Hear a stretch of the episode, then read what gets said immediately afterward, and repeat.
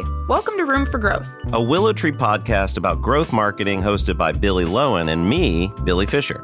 Whether you're an industry expert or just getting started, there's plenty of room to grow.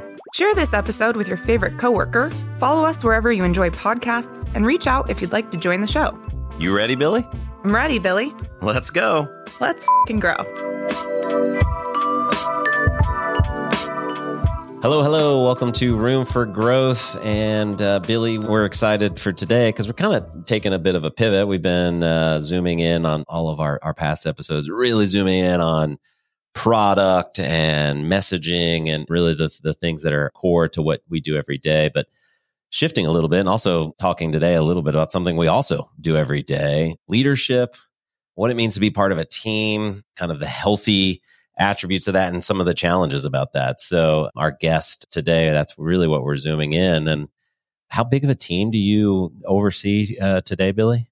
Yeah, so right now we've got about 60 people in our growth practice. There's almost double that amount working on projects related to how you grow product experiences, how you change human behaviors, and how we do different types of messaging to complement either the app experience or to nurture fans and customers, regardless of of how they interact with the product. With that big of a team, is something I know you deal with a ton, and uh, you have consultants that we work with, coaches that we work with that I think help us continue to refine how we do. And then also here at WillowTree, we have like core leadership principles that I think we're guided by and, and tend to do pretty darn well at. Um, and so I know those stick with us. Any things to think about when you think about managing your team and creating that safety and that, that great environment for people? Well, first of all, one of the things that people really love about WillowTree, the reason why we're successful as an agency is sort of bridging strategy and execution and technical implementation of different tools and how you connect messaging to the product experience itself and how you help create really larger than life campaigns and things that are super performative is two ways, at least at WillowTree. On one hand, we are extremely results oriented. We care about the business results of our clients. We care about the strategy. We care about what they are measured by in terms of success. But we also really fundamentally care about people and the ecosystem that we're creating for individuals to bring their best selves to work, to use all of their brain power to do their best thinking to problem solve together. And that's really easy in theory, but I think people get these ideas conflated. They feel like you can't have great business results with some of these like fluffy concepts around leadership, things like psychological safety and how you create clarity and autonomy for teams. And those are just values that we live every day. I think they're a huge part of our secret sauce for how we outperform benchmarks in the campaigns that we launch, how we think creatively, how we bring new ideas to the table for our clients. And at the same time, if we didn't have this sort of like safety ecosystem that we create and a sense of clear expectations, particularly for our leaders and our managers, I don't think that we would be able to have that level of success. Yeah. You'll hear me continue to put towards marketing teams and push towards during our conversation with Tim to our listeners. Marketing is a high stakes game, particularly uh, for our clients, for our teams working with clients, where the work that we do tends to be really highly visible. It tends to come with a lot of praise or a lot of critique because of that visibility. And there's a lot of pressure associated with that.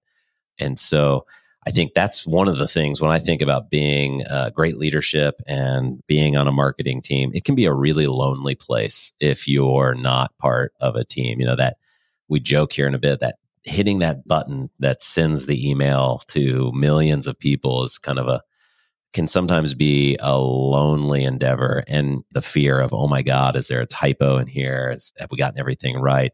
And so I think even eh, team's always important, but with the work that we do, I think this is a critical topic of uh, just how to create a really, really great environment where people feel recognized, safe, and feel like they can continue to grow. Wouldn't you agree? 100%. Yeah. So you're hinting at Tim Schurrer, our guest today. He's an author. He wrote The Secret Society of Success, which is a book fundamentally about leadership and how you can do a better job as a leader, not working necessarily for sort of like spotlight or fame, but just in service of other people, which is great. But yes, one of the things that he says is he's like, man, I just can't imagine how stressful it would be to be the person pulling a trigger on an email that goes to millions. And I kind of laugh and I'm like, yeah, we do that like multiple times a day around here because it's true. If you send one terrible email for a huge brand, we can all think of these experiences where you've gotten the like test email from HBO Max and it turns out it was sent by an intern who just didn't really know the process of QA and UAT. Like we definitely feel this here. Having zero errors in any message that we ever put out the door is just like the lowest bar of expectations that we have for teams. And sometimes even I forget how important that is. Like for the brands we work with, if you send one bad message, there's going to be a tweet storm about it. There's going to be a huge influx of conversation um, because it's that visible and it's that public. And I think sometimes I forget that the teams that I work with and that I'm coaching and mentoring and who are, you know, in return coaching and mentoring me, they live in this stress all the time. And so how do you create that like ecosystem of safety? But luckily at WillowTree, I do think we have some really important tenants and some things that we hold dear to leadership and to what we expect, especially of managers that are extremely successful in creating that. So first and foremost, I think Billy, we like live by our core values here. So when we talk about what our core values are, I don't know about you, but I could name them all off the top of my head. I know exactly what they are. I use them in conversation with my teams to reinforce like good principles of those things. Ownership is a huge one. We grant a lot of autonomy to our teams, but we always try to be very clear who's the directly responsible individual for any given task on a project or for any given role so that there's always a clear line of accountability in place on one hand. Um, we balance that with things like craft, where as a company, we are super committed to continuing to grow our skills and grow as crafts people over time. We talk about things like open communication and how important it is to set clean and clear expectations, to raise risks and challenges really early, make sure we're escalating appropriately, um, and just bringing challenges to the table to discuss. Like that's just, you know, three. Yeah. Realistic optimism is an interesting one that when I joined the WillowTree team, I had never I don't think that would be a value, a company value that I had seen before. So, in realistic optimism is really about continually maintaining a forward looking mindset, not one that's kind of like laissez faire, but really, you know, again, you got to pair that with craft. Like we're always trying to get better. But sometimes if you get too caught up in that, you can get almost negative and like you're critiquing every single thing and it's, it can create a really negative environment. So, that optimism looking forward kind of idea is, is big. One things I that I think we do that we're going to talk about with Tim is recognition.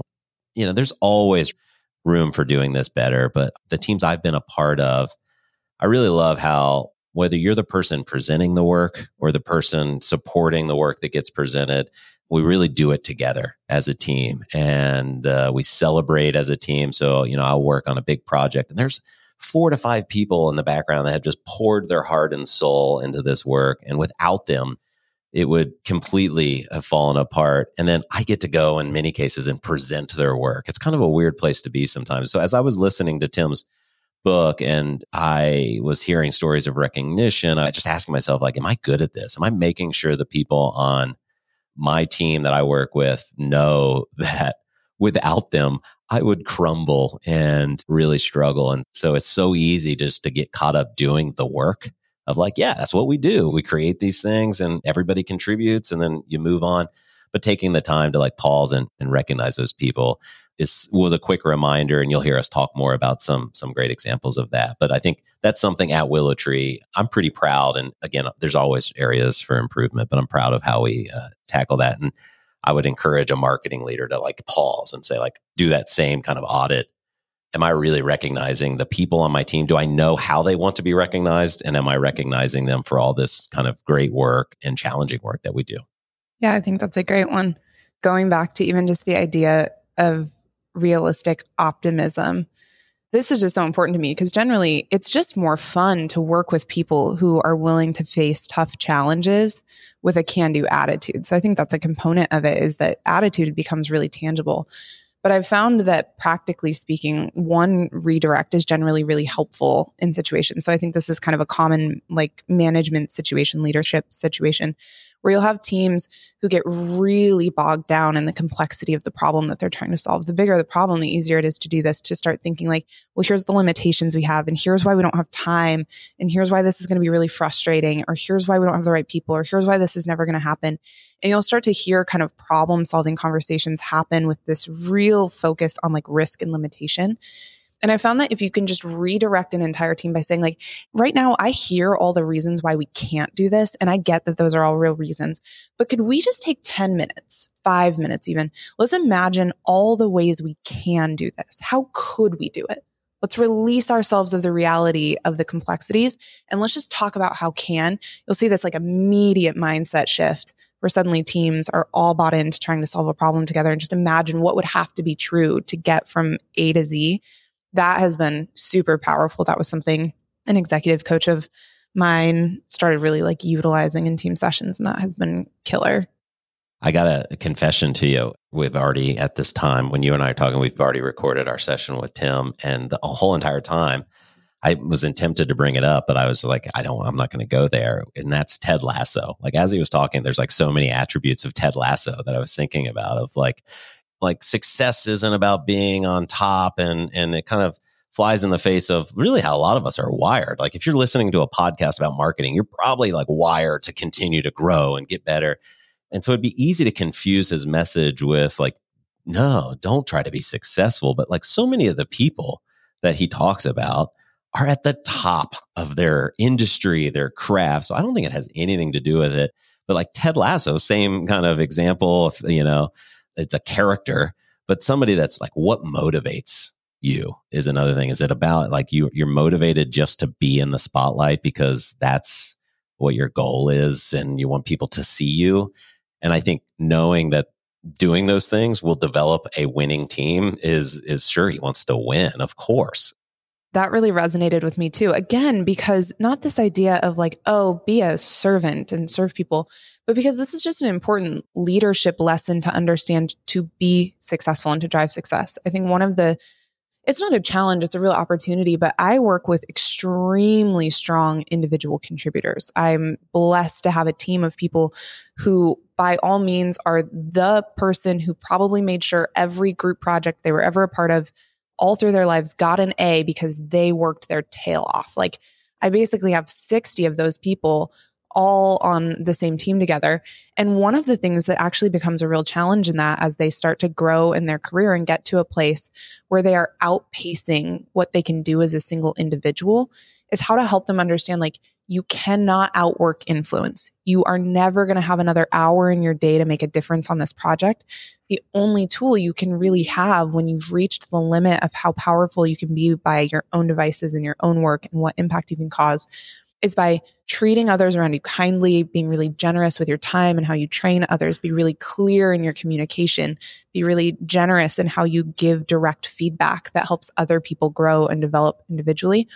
So that was what I was thinking about when I was thinking about Tim's talk about, you know, just like what it means to be both at the top of your game and also be super generous is how do we start to coach these extremely strong individual contributors in lessons of scale and how they take their own success and replicate it out in ways that doesn't just like destroy teams. It's not sort of iron fist stuff. It's how do you motivate people through, yeah, both clarity of expectation in terms of the results that you want to see them drive and understanding like what that scoreboard looks like for them, but kindness, recognition of work, creating safety, creating clarity. That's how I interpret it. Yeah. What basic things that are so easy to forget. So, you know, in the coming weeks, we're going to get back to our regular scheduled programming, talking to uh, marketing leaders. We've got some amazing clients of ours that have, have done some cool work. We've got some partners uh, from some of our platform partners coming up that I know you and I are, are super jazzed about. I don't know if we get to do this, but like tomorrow, we're going to change gears entirely. We're recording an episode tomorrow with um, Adam Greco, who's now at Amplitude. He's like I mean, he's an incredible leader in his own right, but couldn't be a 360. Like, this is a man who lives and breathes data, who his entire job is being an evangelist for how you use better analytics to drive business outcomes. So I'm really excited for that interview. I'm excited to share it with folks. I think it'll be great. So we've got a few of those coming up, but with that, let's uh, get onto our conversation with Tim Schurr. Tim is the author of The Secret Society of Success. Stop chasing the spotlight and learn to enjoy your work and life again. Tim is also the CEO of the David Novak uh, organization. David is the co founder, uh, former CEO of uh, Yum Brands. Heard of them? So uh, we're pumped up for this conversation. So, with that, let's get to our interview with Tim.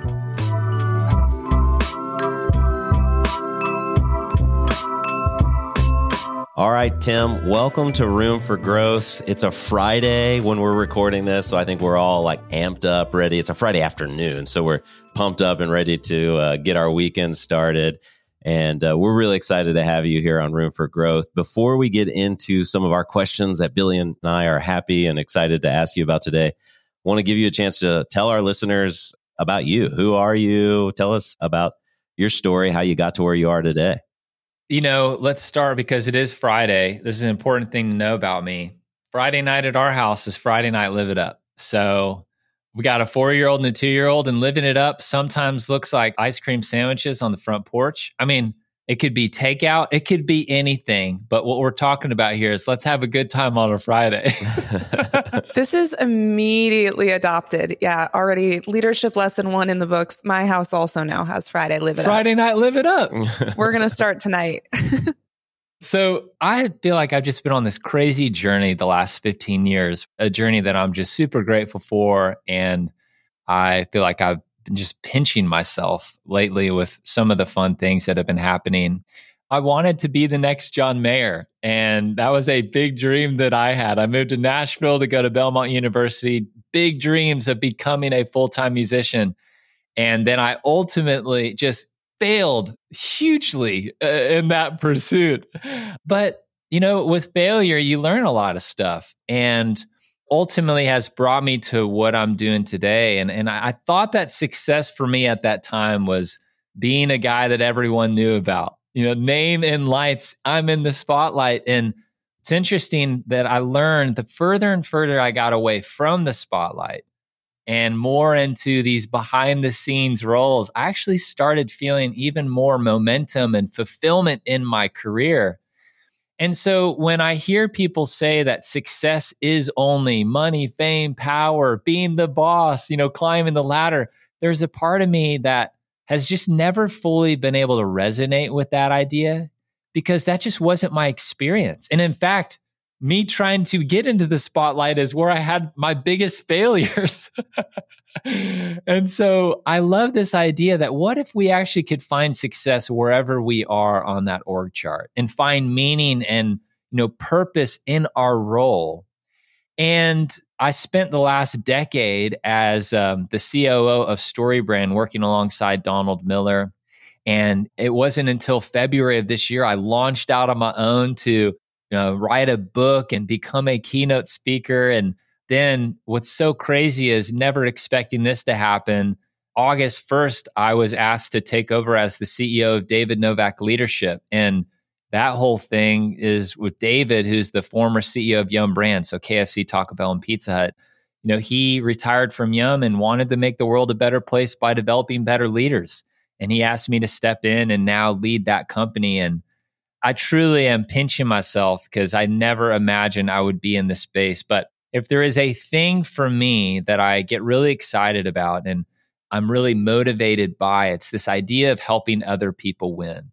And I feel like what I want to continue showing up doing each and every day is thinking of how I can bring whatever I bring to the table in terms of my skills, my passions, my abilities but to do it through that lens of helping somebody else win. And the fact that that is like a job, it's that's kind of silly. And so here we are. But that's really the heartbeat, I think, for me and what I love to do.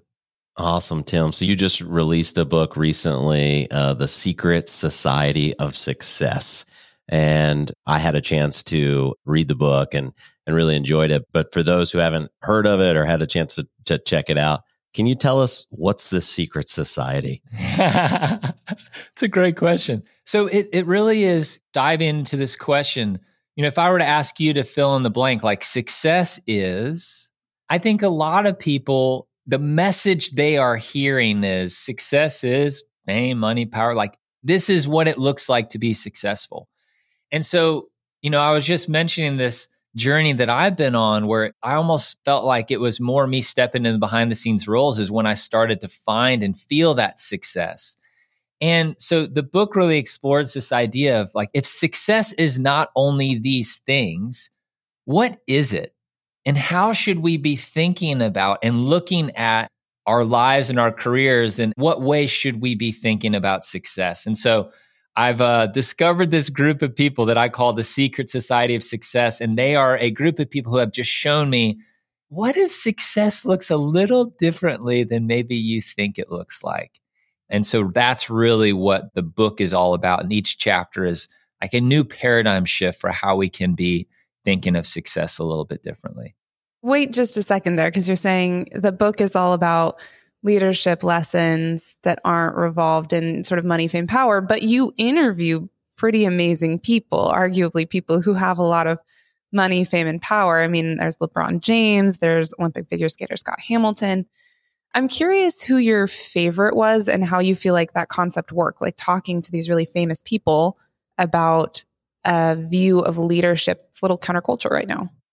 Yeah. So that's a really important thing that you call out. You know, being in the secret society actually has little to do with your position on the org chart or the amount of visibility that you have in your role. It has more to do with how you view yourself and, and your career and how you show up. And, you know, whether you are somebody like a LeBron James or a Scott Hamilton, a name that a lot of people know, or you're somebody that's more behind the scenes and perhaps somebody that no one knows at all, you can live in the way of the secret society. And, and I think for me, that is all about the phrase that I like to use a lot is like help others win, serve others. That's what this is all about. And you know, there's so many stories of interviewing and having time spent with some of the people that you just mentioned. Not LeBron James. I haven't hung with him. That would be fun though. but you meet a guy like Scott Hamilton and I used to think that success was this line up and to the right, right? Like no failure, no setbacks. Successful people just keep winning, right? And that's just not been Scott's story at all. In fact, the guy's had he's had a three brain tumors, you know, cancer, and it's and yet he looks at some of these setbacks and the times that he's failed in his career, and he's shown me that no, no, no, success is actually embracing challenges, learning from your failures, and that's the way that you can win. And so when I get to look at somebody like Scott and he just changes how I think about success and and how I think about some of the challenges and setbacks that I'm up against on a day to day basis. Who was your favorite person overall? I mean, you talked to such a range of folks. Who was your favorite? Who'd you find? Who'd you just want to like really stay in their presence, keep talking to them? Part of the reason why I said yes so quickly to this David Novak opportunity is because, I mean, he just shows me what real success can look like. David says all the time the happiest people in the world are other directed. And I want to spend as much time as I possibly can with him because here's somebody who's grown a business from 4 billion to 32 billion dollars. And yet the humility that he shows up with, how he's wanting to give and share the knowledge that he's you know accumulated and the relationships that he has how he's sharing all of these leadership lessons with others. It's remarkable. I mean, just yesterday, we interviewed Peyton Manning uh, for the podcast, and you just get to hear how someone like Peyton shows up. And he's all about, he says, ask a lot of questions.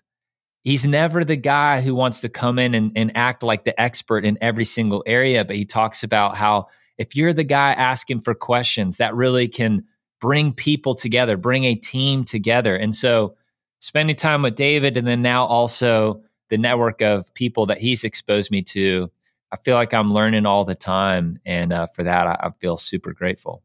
That's great. So, Tim, a lot of the our podcast, Room for Growth, a lot of our listeners are marketers. Uh, so we really focus on providing great content for marketing teams and and folks that are at different versions of their marketing career. A lot of Fortune 1000 from folks leading a marketing team to also those behind the scenes folks on a marketing team supporting a, a bunch of stuff. And as marketers, I think we're all kind of wired to be spotlight minded.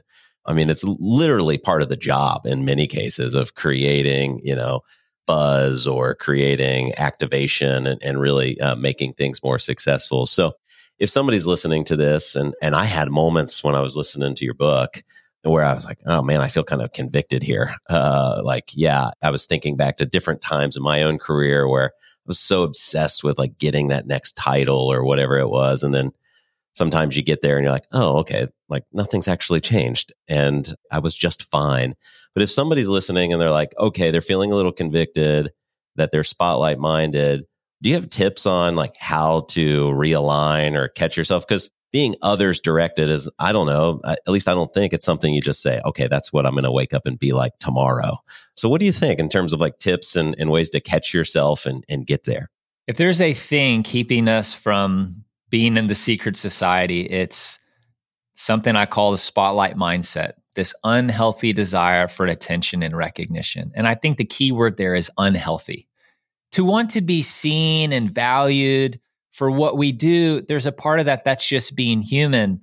But what can happen is if we don't feel like we're seen or valued, we start demanding attention, demanding the credit, demanding recognition. And it's that unhealthy stuff, I think, that really gets us in trouble. And the reality is, we have to learn to live in the tension between these two things. From this, you know, unhealthy desire for attention and recognition, the other side of the spectrum there would be learning to live in the way of the secret society, where you're content doing the work, whether or not you're ever seen or valued or recognized for it, just falling in love with the work itself. And so there is no one day that you are going to wake up and be like, I did it. I no longer, you know, feel this unhealthy desire for attention and recognition. The reality is every day we are going to be up against decisions or situations where we have to choose how we are going to live. Let me give you a perfect example.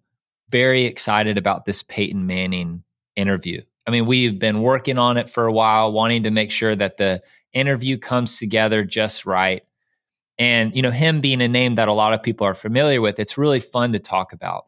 And so, you know, I have this little video clip that I pulled from, you know, the conversation yesterday. And um, it's before the conversation got started. So it's like me and David and Peyton on this call. And I really want to post about it online because I know what would happen.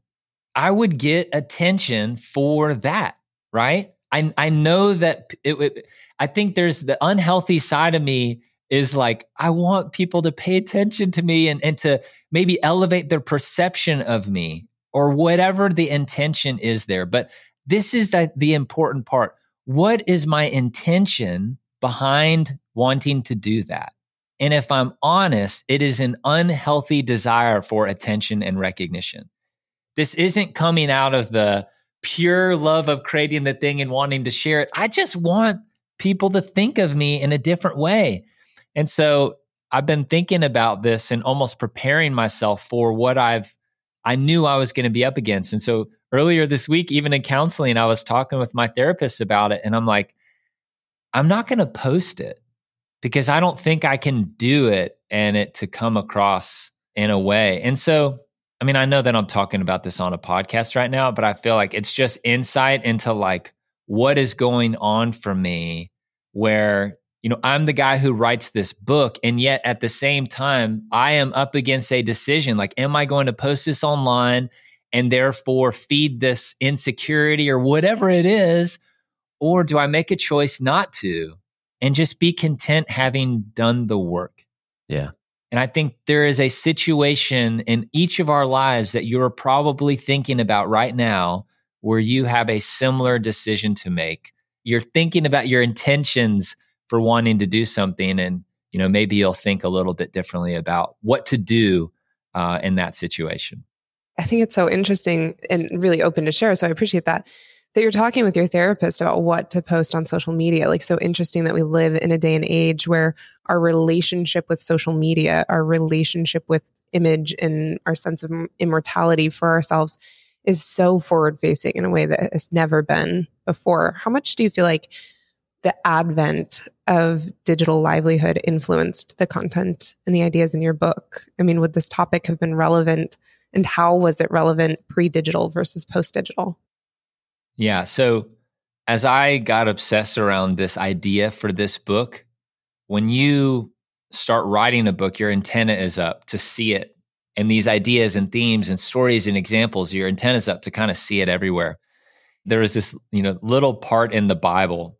This example will make sense for people whether they're in a faith context or not. But the disciples were arguing about who was going to be greatest among them. Which is just to say, we've been experiencing this you know, spotlight mindset for a long time. I don't think the conversation is going away anytime soon.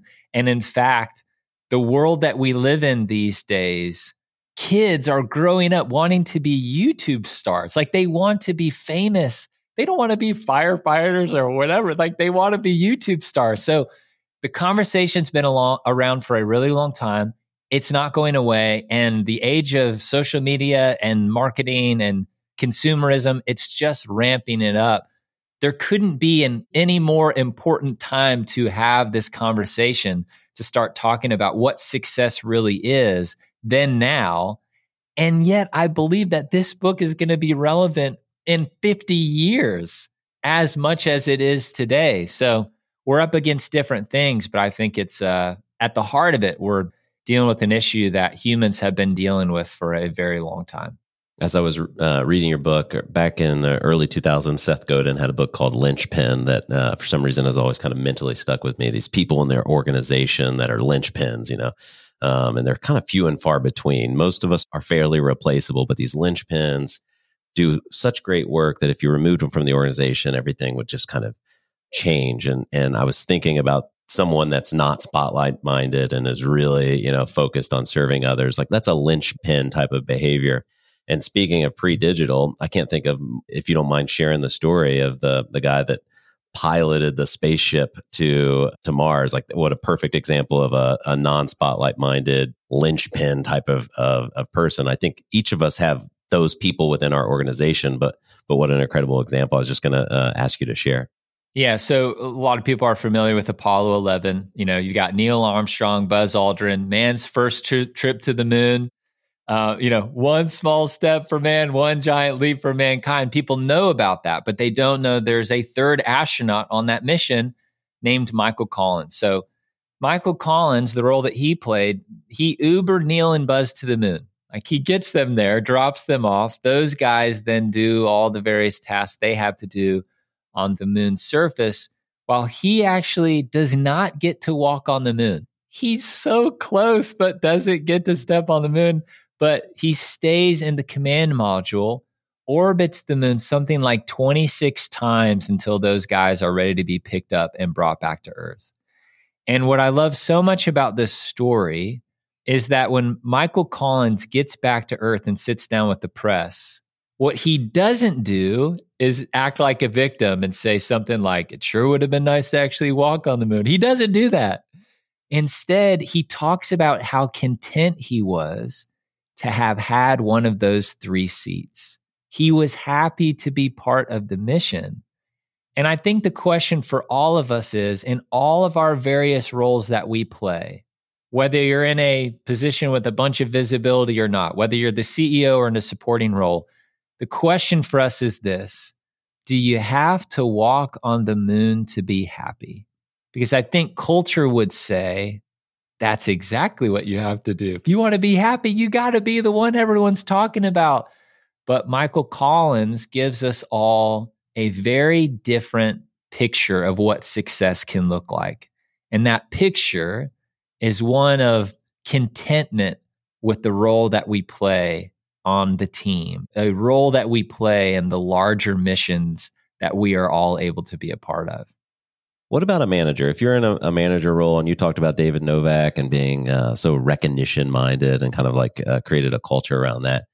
So if you are in a leadership role and you tend to be in the spotlight, any advice for managers uh, in terms of recognizing those folks around them and, and some of the great work for those people that are, are probably doing some of this linchpin type of, of work and going unnoticed, which can sometimes be a bummer, whether you're spotlight minded or not. Um, I think it's kind of a bummer when you do great work and it's not recognized. So, any tips for managers that as you were learning about some of these great people that you would give? Yeah, there's this study in a book called The Power of Moments by Chip and Dan Heath. And in this study, they interviewed leaders and said, you know, do you frequently recognize your team members for the work that they do? And 80% of those leaders are like, yeah, I do that. And then they interviewed the direct reports and said, do your managers frequently recognize you for the work that you do? And only 20% of them said yes. And so they in the book talk about that as the recognition gap.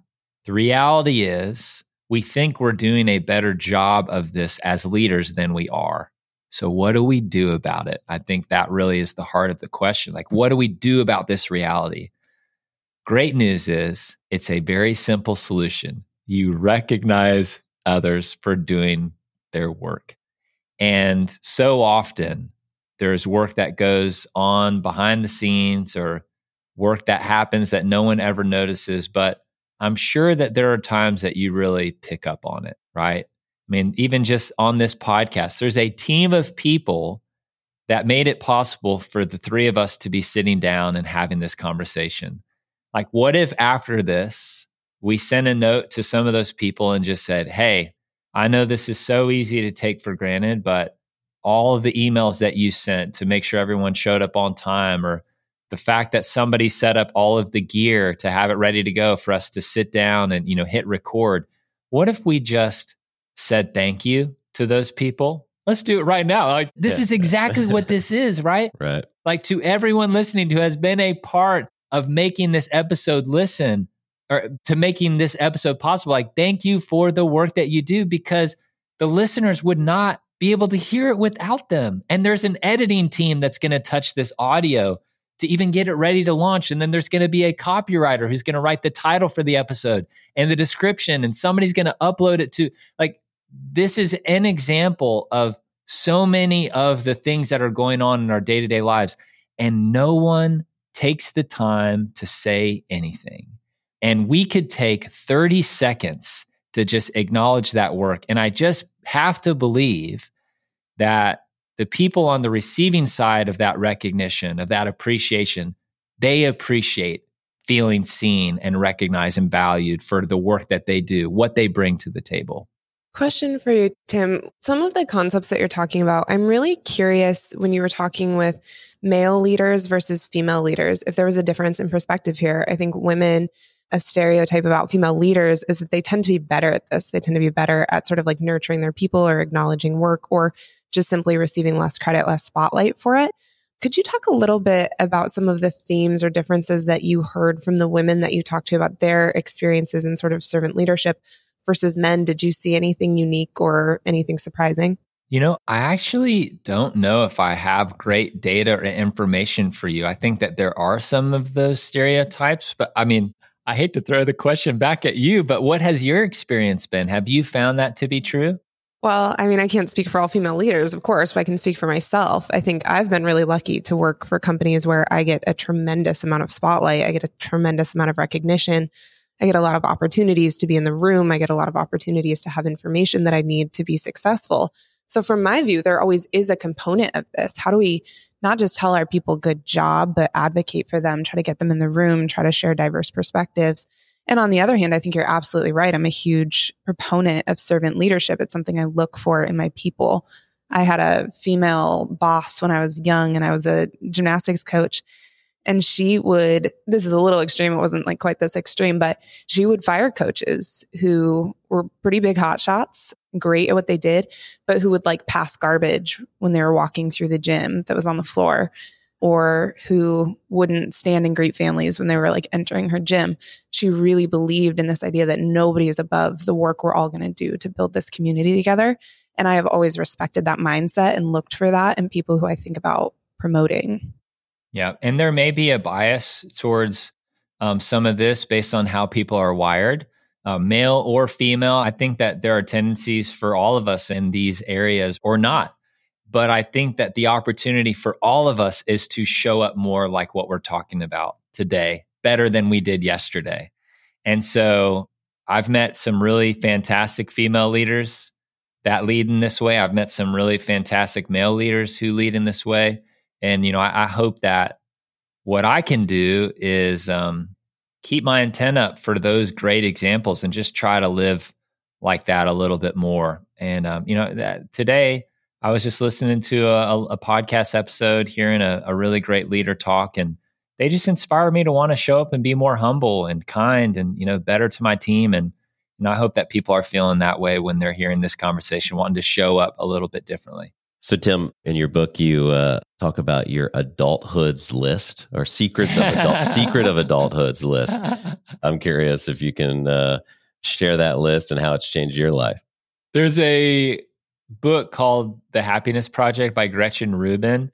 And there's a little section in her book that she just called Secrets of Adulthood. You could probably imagine what this section was all about. She just was calling out, here are some things that I've learned, you know, becoming an adult. I just thought it was such a fun little section in the book that on my phone, I was holding our daughter. She was a baby. I was holding her for her nap. And I pulled out my phone and um, started making my own list. What are the secrets of adulthood that I've learned so far? And, you know, what started as like a fun little list evolved into a more weighty list of these are the things that I would love to teach my kids someday. Like, here's how I hope they show up. And before I knew it, I actually had a hundred items on this list. I didn't count until the very end, but I was just going almost until I didn't have anything else to say anymore. In reviewing the list, I found some things to be pretty interesting. I found these themes. I found really the things that I valued were illuminated. And I think for a lot of people, if I were to say, you know, what is success to you? They may have a really hard time giving me a list of what that really means for them. But when you make a fun little list like Secrets of Adulthood, these ways that you see success, the, the, the things you value in your life just kind of come to the surface. And so, you know, it's fun little stuff like, you know, I have this jazz mornings playlist. It's like listen to jazz in the mornings. A joyful mood will carry you throughout the day. That's one of them. I also wrote a, you know, try to make it to Augusta every April for the Masters. I just think it's a great idea. You know, that's a secret. Now we're talking. Yeah. But then there's things like offer grace over guilt. You know, it's like these themes around chase what you are passionate about. And if anybody listening to this wants to take 10 minutes, I feel like just sit down and make your own list. And what I found for me was I'm not really motivated by money. That was an interesting theme that came out. I never once wrote anything around money in my list of a hundred things. Like that's a pretty big deal to know about yourself but that's true. I don't have any problem with money. It's just not a huge motivator for me in the way that it is for some people. And that was a really fun exercise. And I learned a lot about myself through that process. Billy, do you have any secret of adulthood of your own that you're thinking about? Yeah, give me some. I want to hear it. I was just thinking about that. I mean, I've got one. What is yours? Yeah, Billy, what's yours? And let me think on mine. Immediately, like completely random wear shoes with traction on them, like smooth bottom shoes. Because I've had multiple experiences, like walking in the New York subway on a rainy day with dress shoes on with no traction and almost embarrassing myself. For some reason, that's the the lamest example, but like buy shoes with traction on them is a is a secrets of adulthood. that's a good one. Yeah. I think a couple of mine would be like just increase your following distance when you're driving. It's always just whatever distance you're following at, add a few more feet to it. Safety is no accident. Let's, you know, put a little more safety into our driving. It makes everyone happier. And then there's one from my dad that is uh this and I grew up in Montana, so I think that's important where you're doing a lot of outdoor activities in the winter. And this was most applicable to that situation. But the secret to having fun is staying dry. Mm, yeah, there you go. I think that's a good one. Uh, so when you're dressing for weather, do that. But then again, you know, Natasha Bedingfield, feel the rain on your skin. So I'm not really sure whose advice conflicted weighs out in this situation. I think, I think, yeah, you need some discernment as an adult. So perhaps that's part of it. You guys are off to a great start. I mean, this is where this list begins. it is very interesting as you spend time thinking about this. You really do. You've got some stuff to say. I think we've all learned a lot of things in our lives, and you know, just to carve out a little time and space to write some of that down, it's, it's pretty fun. I enjoyed it. Yeah, I'm curious if you were to start kind of your career path all over again, knowing some of the failures, some of the wins, some of the directions you've taken, what would you either do differently? Would you go a totally different route? What would you pursue if you had to start all over? I don't know if I would say or have clarity on like the exact role that I would want to be in. I do feel very uniquely prepared for what I'm doing today because of all those experiences. So, in that way, I wouldn't change a thing. But what I am a little embarrassed by as I think back on, especially my journey wanting to be a musician, is how hard I was trying to work to make that happen for myself, for people to know me. And, you know, so much of my identity was wrapped up in how many streams I had on MySpace. Let's talk about MySpace, right? Throwback. or how many people were showing up at my concerts. And when you're in your early 20s, trying to figure out who you are and then you know, I think it's some of the same experience people are feeling today and how many likes they get on their photo or comments or whatever. Like that's a really tough place to be. I wish I would have spent less time in that space. And you know, there's a a big lesson that I learned from my time at StoryBrand and working with Don. And he released a book, I think it was in 2015 called Scary Close. about 10 days after a book comes out is when you find out if it's hit the various bestseller lists. And he was in the office that day when he got a call from the publisher. And, you know, after he, he hangs up with them, he lifts his hands in the air and says, We hit number five on the New York Times, which is a pretty big deal. That's the highest any of his books had ever been on the New York Times. And so we high five, we hug, and then something really beautiful happens. We all went back to work. And when I've told people that story, some people, I swear they're looking at me like, what is wrong with you? Do you not know how to celebrate wins? But what I love about that story and that example is we had built a culture, a, a community of people where people were content doing the work. It didn't really matter if we ever got those accolades. It's a nice pat on the back. It's nice to feel validated for some of that great work but we weren't chasing after it. It really wasn't even the goal. It was more of a nice to have. So, my point in bringing that up is I wish that I would have been willing to be an amateur a little longer, be an amateur a little bit longer. And the difference between an amateur and a professional is if you look up in the dictionary, an amateur is somebody who's they do an activity for the love of the activity, not necessarily to make money. And I think I was trying to be a professional in music faster than I really needed to. I wish I would have just fallen more in love with the craft and been willing to just do it for fun rather than trying to make it a job so quickly. And, you know, it's not surprising I was trying to make it a job because I was, you know, 21, 22. You're starting to think about career at that point. I was focused a lot on myself. You know, I think humility and kind of elevating other people, helping them win is something that I've really started to enjoy in the the later the more recent years of of my life. I can't say later years of my life because it's like how old am I? I'm like 36. it's like I'm a 60 year old. yeah, you're really aging out of the system right now. Um, I love that example though. I resonate with that a lot. I think about all these times in my life where something that I've been just hoping will happen, I've been working for, I've been grinding towards, like whether it's Billy and I working together to get to partner with a new client or a team of mine who really has like just a huge success when we've overcome a big challenge. There's so many of these silent moments where you win and you're just kind of in this like everyday there's no confetti, there's no champagne. It's just like a quiet moment of acknowledgement and then you go back to work. I think as a manager, something now I always try to do is ask my team, like, hey, what wins did you experience this week that we didn't celebrate? Tell me about your wins. And just creating that space for a team to talk about what are you celebrating so that I can turn quiet moments for them into these like slightly larger than life, or I can be that confetti moment for them in what they're celebrating. I think that's really fun. Like, what were your micro wins this week? What are the things I didn't see? What are the things you just quietly celebrated by yourself? Like, let's just talk about them. Let's make sure we're acknowledging them together. Has been a really fun game changer.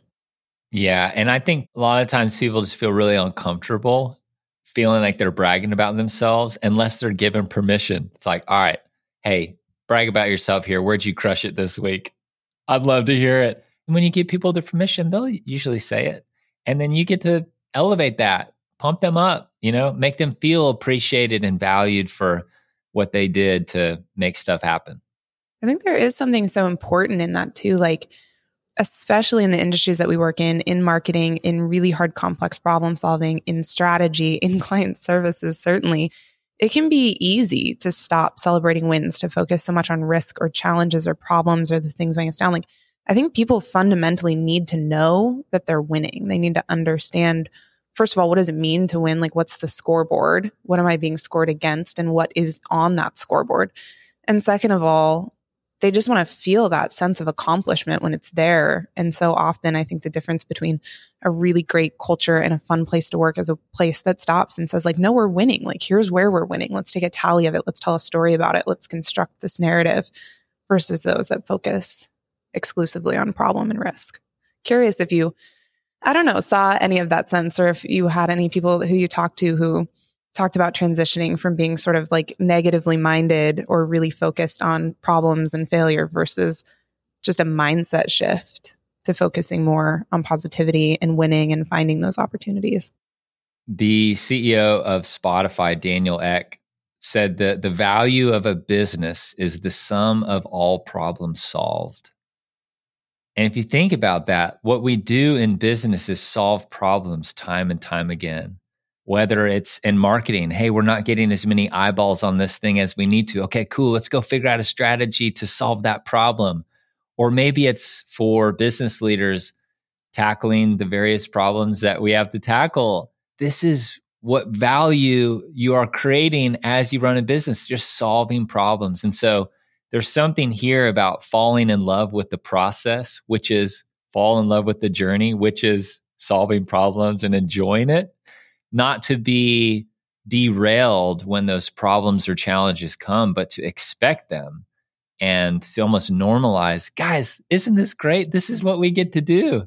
And so if you've ever been on a team that has a four or five employees and then you're on a, you know a team that has 50, those are very different problems that you're solving and yet you just solve them time and time again at different scale and that's just kind of what it looks like to grow business. And so there is a just a posture that you have to show up with as you think about challenges and failures and those kinds of things that I no longer see that as negative necessarily, but more as baseline. This is what's going to happen. And how we respond to those things is really what sets people up for success or not. Even going back to what we talked a little bit about earlier, you know, Scott Hamilton, what he has taught me about success is success is embracing challenges, learning from failure, and responding to the various setbacks that we experience. Love that. And I know our marketer listeners can uh, relate to that. We've talked about it on a couple previous podcasts, just like the ability in marketing to learn from mistakes. And because you're to, you're to mess up, you're to have that email, that email campaign that goes out that either doesn't do well or has something, a typo in it randomly. There's always a typo. You can work so hard and there's always a typo. I remember being at uh, MailChimp one day and I talked to a guy who actually is the one who hit send to these, you know, big broadcasts at MailChimp. They had like 8 million people on their date or in their database. And this is several years ago, but the pressure I mean, I don't know if you've ever hit, you know, send on an email wondering, is there a typo? Is what did I miss? It's a lonely place.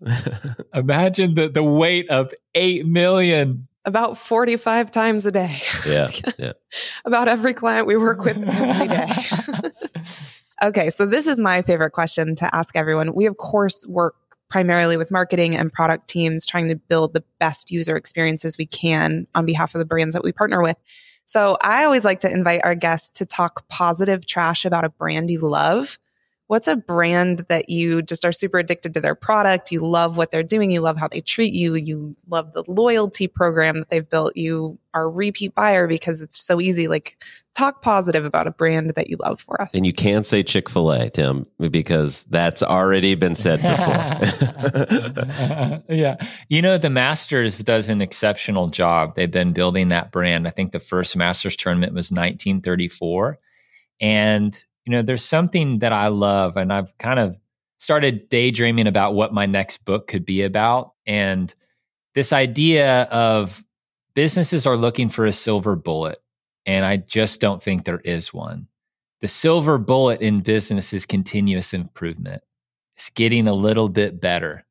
And I think that what the Masters has done is they look at every facet of their business at every tournament and they try to make it a little bit better, a better experience for their patrons. They don't they don't even call them fans or customers, they call them patrons.